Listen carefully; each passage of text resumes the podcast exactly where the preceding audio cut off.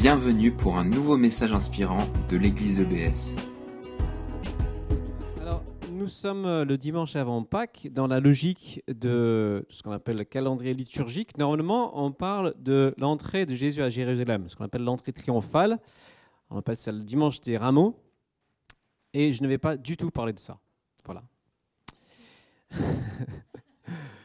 Mais il y aura un lien, vous allez voir. Alors, j'aimerais savoir si vous avez déjà dit à quelqu'un, oui, oui, je vais faire telle, telle chose. Et ensuite, vous ne le faites pas. Est-ce que ça vous est déjà arrivé? Moi, j'avoue que oui. Hein, c'est le genre, euh, oui, on s'appelle, on se fait une bouffe. Et après, on n'a pas l'intention euh, de le faire. Un de mes défauts, euh, c'est aussi hein, de vouloir trop rapidement dire oui pour faire plaisir. Parfois, ça m'entraîne à dire un oui qui n'est pas très conséquent, pas très réfléchi. Alors, si vous voulez euh, des exemples, vous pouvez demander à ma femme. D'accord? Elle en a plein. Souvent, elle me demande un petit service et je dis oui, oui, je vais le faire. Et puis, à la fin de la journée, euh, alors Glenn, tu as fait ça? Ah non, j'ai oublié. alors là, ce n'est pas la mauvaise volonté, c'est l'oubli. Mais mon oui n'est pas toujours très conséquent. Alors peut-être qu'il se trouve ici parmi nous des gens qui sont vraiment rigoureux, des gens de parole. Quand vous dites oui, c'est toujours oui. Quand vous dites non, c'est toujours non. Dans ce cas, vous avez mon admiration, parce que je ne suis pas encore comme ça. Je suis en cheminement. Vous ressemblez davantage à Jésus que, moi. J'aimerais prendre exemple sur vous. Alors là, on est dans les paroles entre nous. Qu'en est-il avec Dieu? Si Dieu te demande de faire quelque chose, si nous demande de faire quelque chose, quelle est notre réaction? Est-ce que nous disons aussi parfois oui, oui, je vais le faire? Et après, on ne le fait pas. Je crois qu'on le fait tous dans un degré. Et la question que j'ai ce matin, c'est comment est-ce que nous accueillons cette parole, si nous la croyons inspirée de Dieu, parole de Dieu? Est-ce qu'on considère que c'est juste une bonne idée parmi d'autres? On peut trier, sélectionner ce qui nous arrange. Ou est-ce que nous l'écoutons vraiment comme quelque chose de, comme une parole vivante, parfois tranchante dans notre vie? Quelle est la qualité de notre écoute? Et par cette question, quelle est la profondeur de notre obéissance à cette parole? Ah, Je vais revenir euh, sur euh, le message de dimanche dernier. Je suis désolé pour ceux qui n'étaient pas là. Vous vous souvenez à ceux qui étaient là de quoi on a parlé? C'est un bon test. on a parlé de quoi dimanche dernier? Méphi-Bouchette. Voilà, David et Méphi-Bouchette. Alors, si vous n'avez pas entendu, vous pouvez aller sur le site hein, et écouter la prédication. Elle était excellente. Tellement bien qu'en fait, j'avais pas envie de préparer une prédication cette semaine. J'avais juste envie qu'on la réécoute et qu'on discute ensemble comment est-ce qu'on met en pratique cette parole. L'application pratique que j'ai proposée, parce que j'aime toujours euh, suggérer une idée pratique, c'était d'inviter une personne comme Méphibosheth, c'est une personne qui n'est peut-être pas croyante, une personne qui est peut-être dans la difficulté, à la maison pour un repas. Alors je ne vais pas demander qui l'a fait, hein. je suis tenté, mais je ne vais pas le faire. je ne suis pas Dieu, ce que j'ai proposé n'est pas la parole de Dieu, c'est une proposition. Mais cette proposition s'appuie sur de vraies paroles de Dieu. Alors, quelques exemples, rapidement sur des commandements. Romains 12, 13 dit exercer l'hospitalité avec empressement. Hébreu 13, 2 dit ne négligez pas de pratiquer l'hospitalité, car certains en l'exerçant ont accueilli des anges sans le savoir. Donc une motivation supplémentaire. Luc 14, 13, Jésus dit lorsque vous donnez une, si tu donnes une réception, invite des pauvres, des estropiés, des paralysés, des aveugles. Ce qui est tout à fait dans le droit fil de ce message d'inviter des personnes qui sont euh, peut-être spirituellement, plus pauvres que nous. Et ce qu'on remarque, c'est que ce sont des impératifs. C'est pas négociable. Dieu le dit. C'est pas Glenn. Ce sont des ordres qu'il nous donne. Si nous sommes chrétiens, bien sûr. Alors, il nous donne des grandes lignes. Après, c'est à nous de, de savoir comment est-ce qu'on applique. Ce qu'on peut dire, c'est que si on ne n'invite jamais, nous désobéissons à Dieu.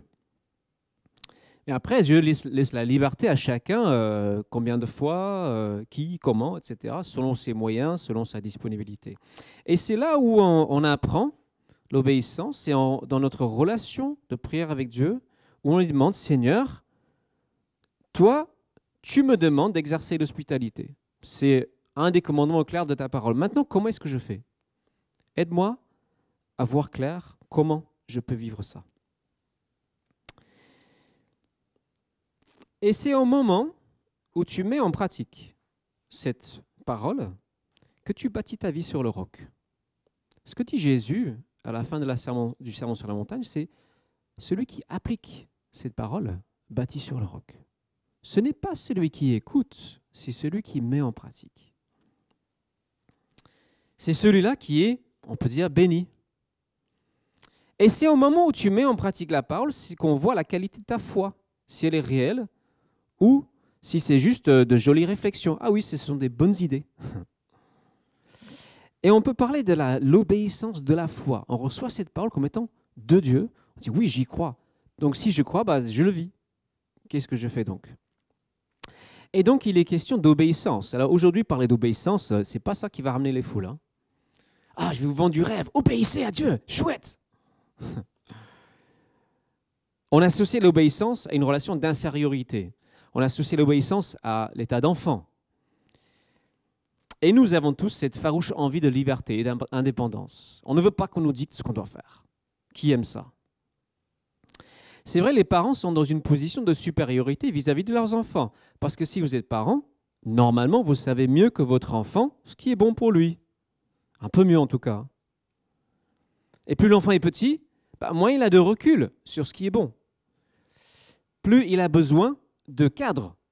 Parce que lui, ce qu'il veut, c'est la gratification instantanée. Et ce n'est pas ça qui va construire sa vie. Et le but de l'éducation, de toute éducation, c'est de rendre l'enfant petit à petit capable de choisir lui-même le bien, sans l'imposer, bien sûr. Et Dieu est exactement dans cette position de parent vis-à-vis -vis de chacun ici. Avec la différence, c'est que lui, c'est infiniment mieux que les parents ce qui est bon pour ses enfants. Et ça nous met quelque part dans une position un peu inconfortable. Mais, tout comme un bon parent, son but n'est pas de nous infantiliser, de nous écraser. Son but est de nous rendre mûrs, adultes, capables de choisir le bien spontanément, naturellement, sans contrainte. Et ce matin, c'était un peu une longue introduction, mais on, va lire une parabole de Jésus, une petite histoire qui raconte alors le lien avec le dimanche Thérameau, c'est qu'il a raconté quelques jours avant sa mort. Donc euh, le lien est un peu ténu, mais bon. Cette histoire se trouve dans Matthieu chapitre 21. Et moi je l'appelle la parabole du oui et non. Donc Jésus est au temple, trois, quatre jours avant sa crucifixion. Il discute avec les chefs religieux par rapport à Jean-Baptiste. Et la question c'est, c'était qui Jean-Baptiste? Et les religieux ne voulaient pas reconnaître que c'était un vrai prophète et qu'il fallait obéir à sa parole. Et Jésus leur dit, raconte l'histoire suivante. On va la lire ensemble. Que pensez-vous de l'histoire que voici? ajouta Jésus. Un homme avait deux fils. Il alla trouver le premier et lui dit Mon fils, va aujourd'hui travailler dans notre vigne. Je n'en ai pas envie, lui répondit celui-ci. Mais plus tard, il regretta d'avoir répondu ainsi et se rendit dans la vigne. Le père alla trouver le second fils et lui fit la même demande. Celui-ci lui répondit Oui, mon Seigneur, j'y vais. Mais il n'y alla pas. Lequel des deux a fait la volonté de son père? Bah, C'est le premier, répondirent-ils. Et Jésus ajouta Vraiment, je vous l'assure, les collecteurs d'impôts, hein, donc les, collaborateurs, les méchants, et les prostituées vous précéderont dans le royaume de Dieu. On peut dire dans la présence de Dieu. En effet, Jean-Baptiste hein, est venu et il vous a montré ce qu'est une vie juste et vous n'avez pas cru en lui, tandis que les collecteurs d'impôts et les prostituées ont cru en lui. Eh bien, et bien que vous ayez eu leur exemple sous vos yeux, vous n'avez pas éprouvé les regrets qui auraient pu vous amener enfin à croire en lui. Voilà. Alors, la substance de l'histoire de Jésus peut se jouer dans toute famille où il y a des ados. Imaginez la scène, un père demande à ses deux fils adolescents de laver la voiture. Ils sont tous les deux devant la console de jeu.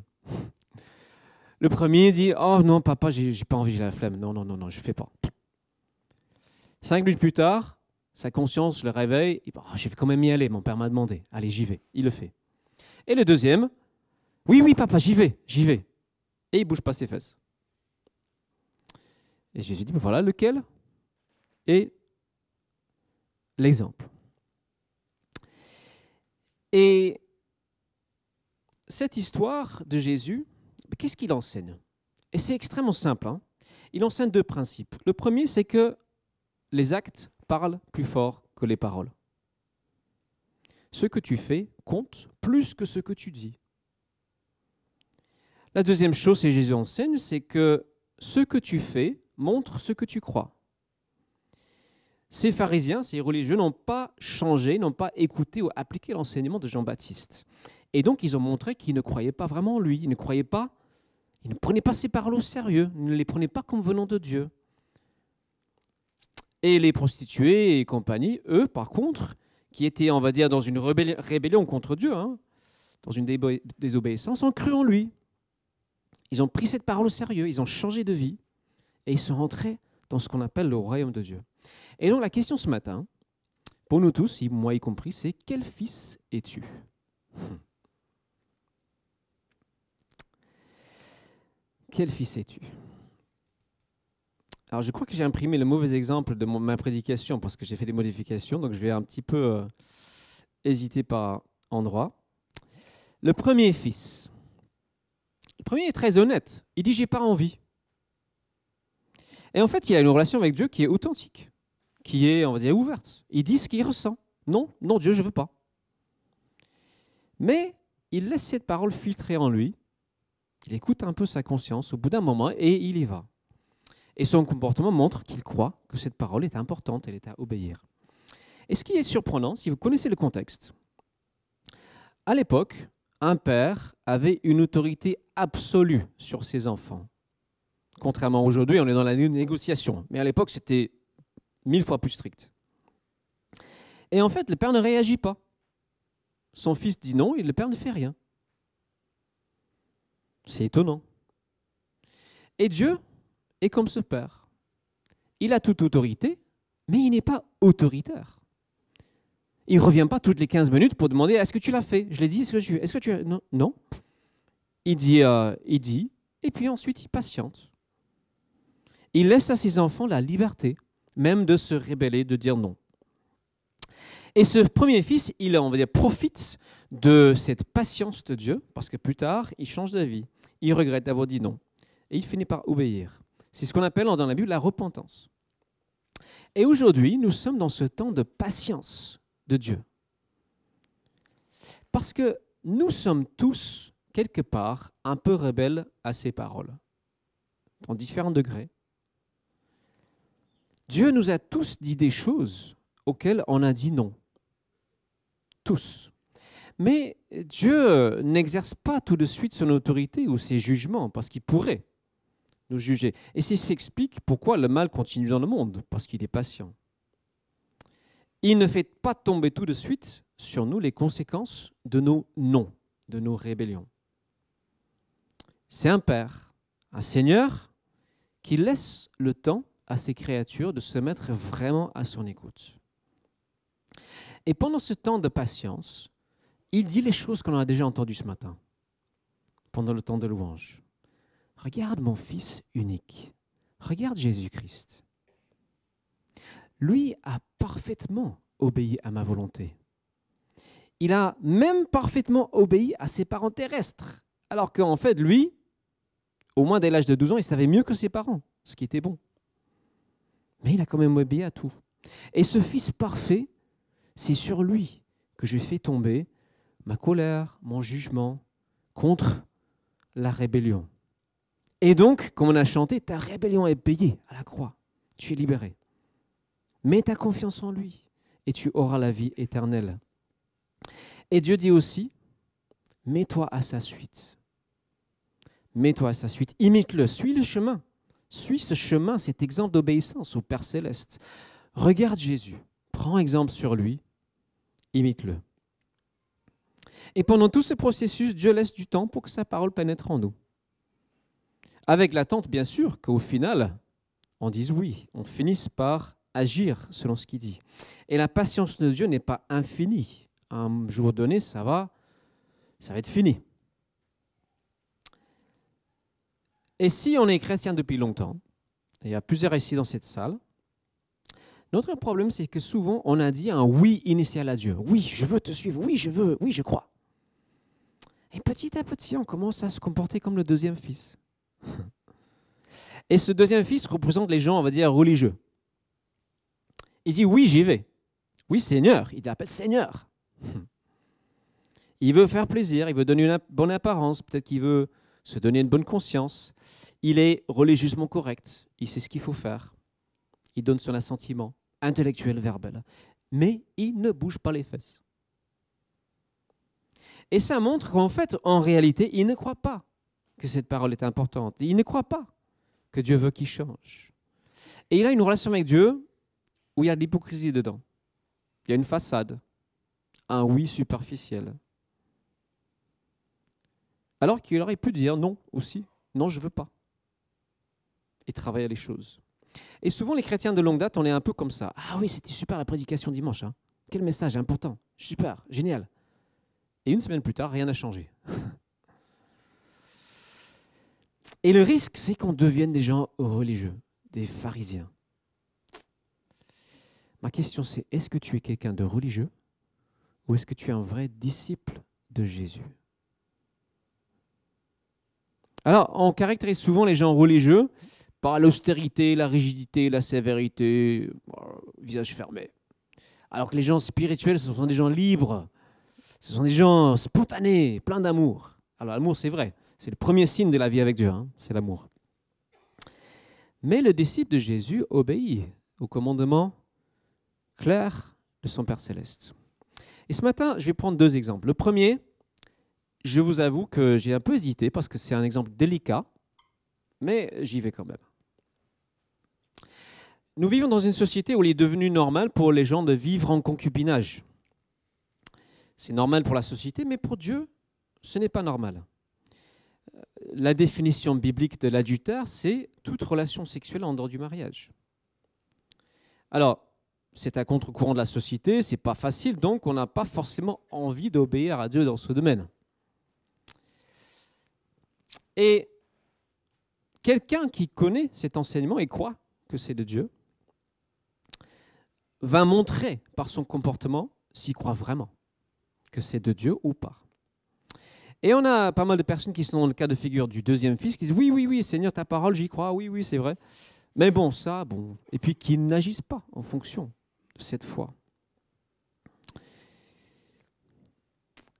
Et il vaut mieux, je pense, reconnaître, comme le deuxième, comme le premier, pardon, que non, je, je ne veux pas. Et reconnaître qu'en fait, c'est ce qu'on appelle la rébellion.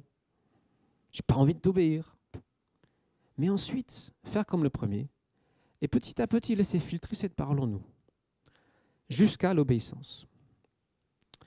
Alors, c'est mon premier exemple, c'est un peu spécifique. Hein. Mon deuxième est beaucoup plus universel.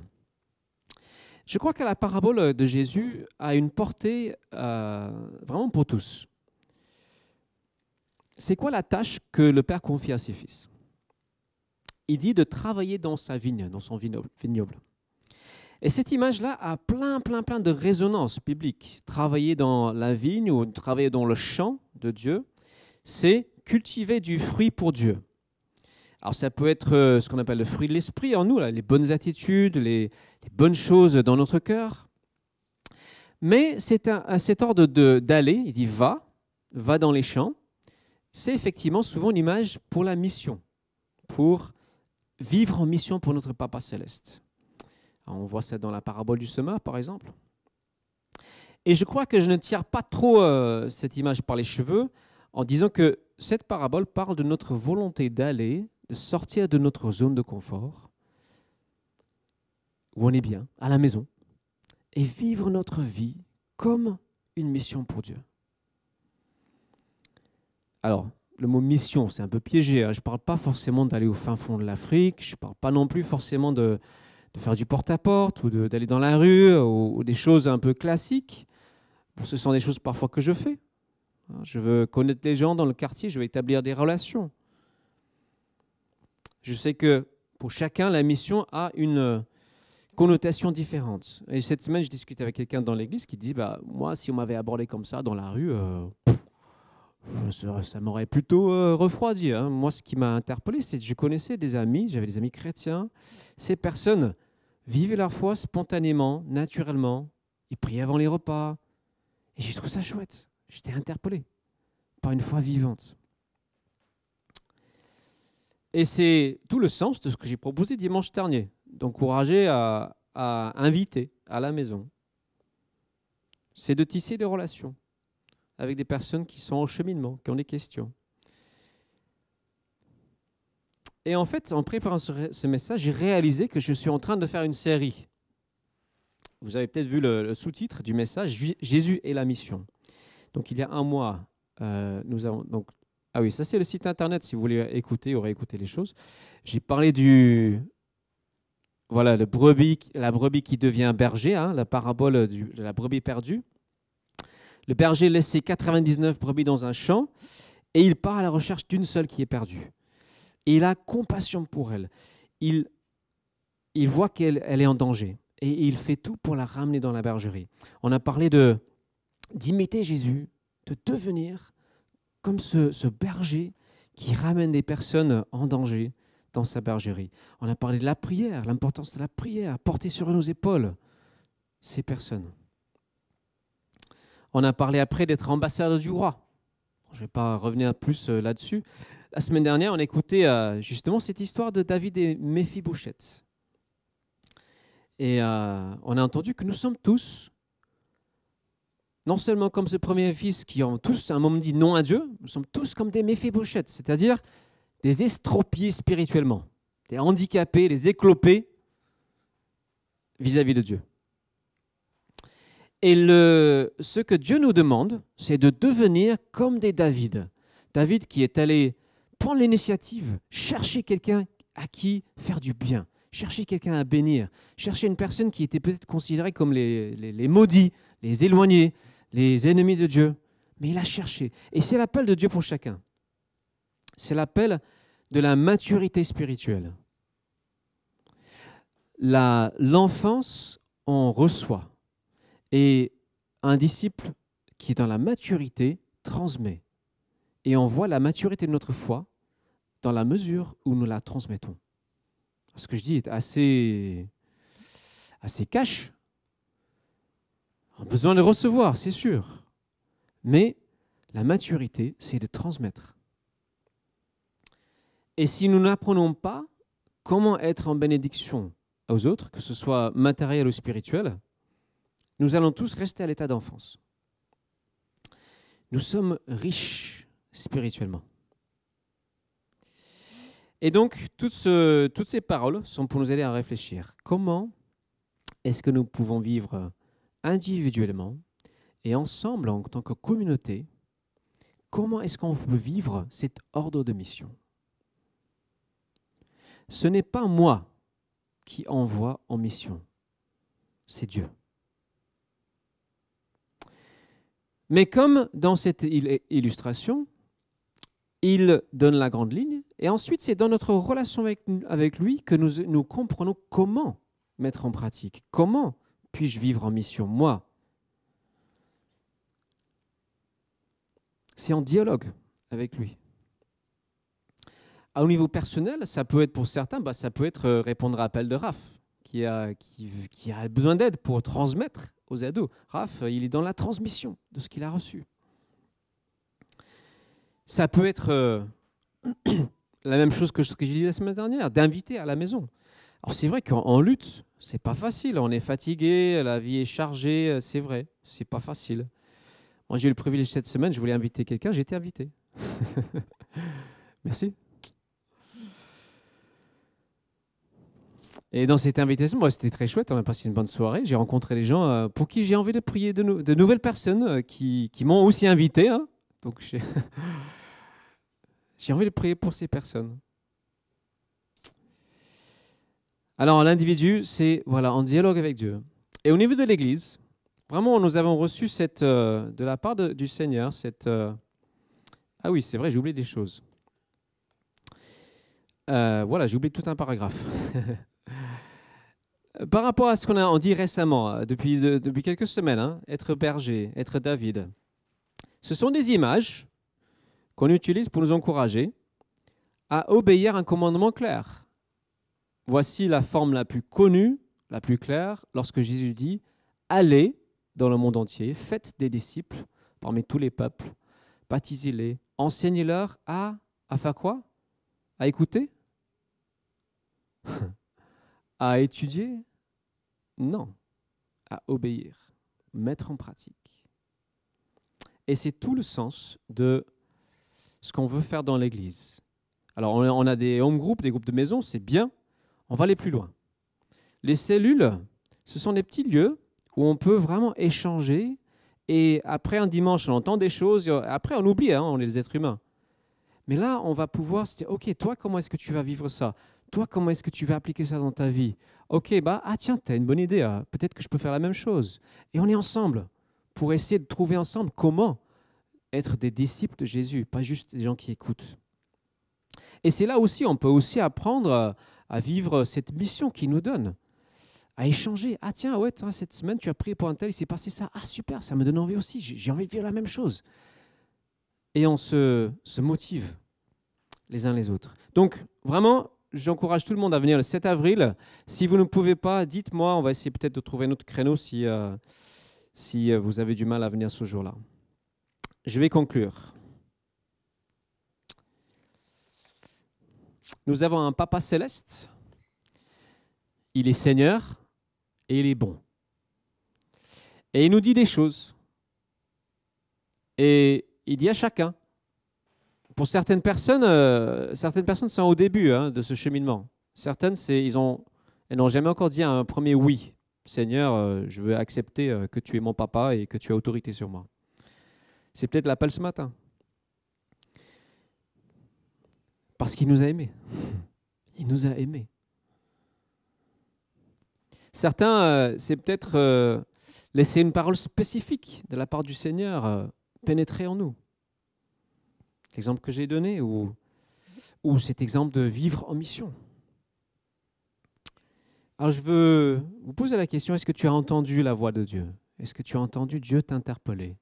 Quelle a été ta réaction? Tu peux être honnête avec Dieu. De toute façon, il sait. Tu peux lui dire non. Surprenant d'un pasteur de dire ça. hein. Hier, j'étais à, Dijon et euh, c'était intéressant. C'était un collègue pasteur qui parlait de son appel au Laos. C'est un Laotien d'origine. Il est pasteur depuis 30 ans en région parisienne et c'est un peu confortable. Il est dans le confort. Il y a 4 ans, euh, je ne sais plus comment ça s'est fait, mais euh, on l'a invité à venir au Laos. Et il s'est senti tellement interpellé par le besoin. Et c'est son père qui avait, commencé à faire un travail euh, parmi son- le peuple mien au Laos. Et son père voulait que, lui, le fils, continue ce travail. Et lui, il ne voulait absolument pas. Et donc, dans un premier temps, il dit Non, papa, j'y vais pas. Parce qu'il savait que s'il allait, il se sentirait trop interpellé. Et ça allait déranger son confort. Et au final, il est allé. Et il nous a raconté comment, euh, pendant trois semaines, il a visité différentes églises, des villages où il a été interpellé par la misère spirituelle et humaine. Et au bout de trois semaines, il disait oui. et le truc, c'est maintenant, il est vraiment heureux. Il est excité, passionné. Il a hâte de commencer. Et ça peut aussi se passer comme ça pour nous. On peut peut-être commencer par non, mais il ne faut pas s'arrêter là. Ne faut pas s'arrêter là.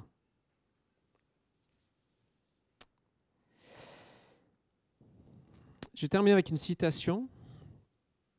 J'ai lu un livre qui m'a vraiment, vraiment bouleversé. euh, un missionnaire du 19e siècle du nom de C.T. Studd. C'était en anglais, c'était pour ça que il m'a interpellé. Il a dit si Jésus-Christ est Dieu, hein, Dieu, Fils de Dieu, à égalité, hein, comme Philippe a lu euh, tout à l'heure, et qu'il est mort pour moi, alors il n'y a aucun sacrifice trop grand que je puisse faire pour lui. Parce que son sacrifice dépasse tout prix, dépasse tout ce qu'on peut mesurer, imaginer, concevoir. Moi, j'ai envie de vivre pour lui. Je sais que parfois, dans certains domaines, je lui dis non. Je sais que parfois, je, refuse. non, non, ça, ça, ça, Seigneur, tu touches pas. Non, ça, c'est moi. Non, non, non, non. Mais je sais que le oui, au final, rend beaucoup plus heureux. Je vous invite à prier. J'invite euh, le groupe, euh, le band à revenir sur scène. On peut terminer après avec un chant. Et cette semaine, euh, peut-être que bah, si tu n'as pas mis en pratique la dernière prédication, bah, tu peux la réécouter, tu peux réfléchir à comment est-ce que je peux mettre ça en pratique. Si aujourd'hui ça vous a interpellé, bah, vous pouvez demander au Seigneur comment est-ce que je peux mettre en pratique ce que tu me dis aujourd'hui? Peut-être que c'est juste continuer à prier pour certaines personnes. Parce que Dieu nous appelle à, devenir des gens qui bénissent. Qui bénissent. Qui bénissons. Prions. Seigneur, tu, tu es bon. Nous avons eu plaisir tout à l'heure à chanter ta bonté, à, à nous réjouir en ton amour. Maintenant, Seigneur, nous voulons nous laisser interpeller. Tu appelles chacun ici à, l'obéissance de la foi, à montrer que nous croyons en toi, à montrer que nous prenons au sérieux ce que tu nous dis. Et, Seigneur, moi je te demande pardon pour les, les fois récemment où j'ai dit non. Je sais, cette semaine, il y a eu des choses que tu m'as demandé ou que je n'ai pas dit, je n'ai pas fait. Et je prie, Seigneur, que tu nous aides tous à grandir spirituellement, à devenir les enfants qui faisons le bien spontanément, sans que tu aies besoin de répéter les choses, fais ci, fais ça, mais avec une obéissance naturelle, choisir le bien naturellement. Et je prie Seigneur que tu nous aides en tant que communauté, ensemble, comment est-ce que nous pouvons vivre cette mission que tu nous donnes? Comment pouvons-nous être en bénédiction à ceux qui nous entourent? C'est tout le sens de ton Église. Seigneur, nous voulons dire, s'il te plaît, euh, continue à être patient avec nous. Et euh, oui, que nous puissions être de véritables disciples qui mettent en pratique ta parole. Au nom de Jésus, je prie. Amen. Merci d'avoir écouté notre podcast. Pour plus d'informations sur l'Église EBS, rendez-vous sur le site internet www.église-ebs.com.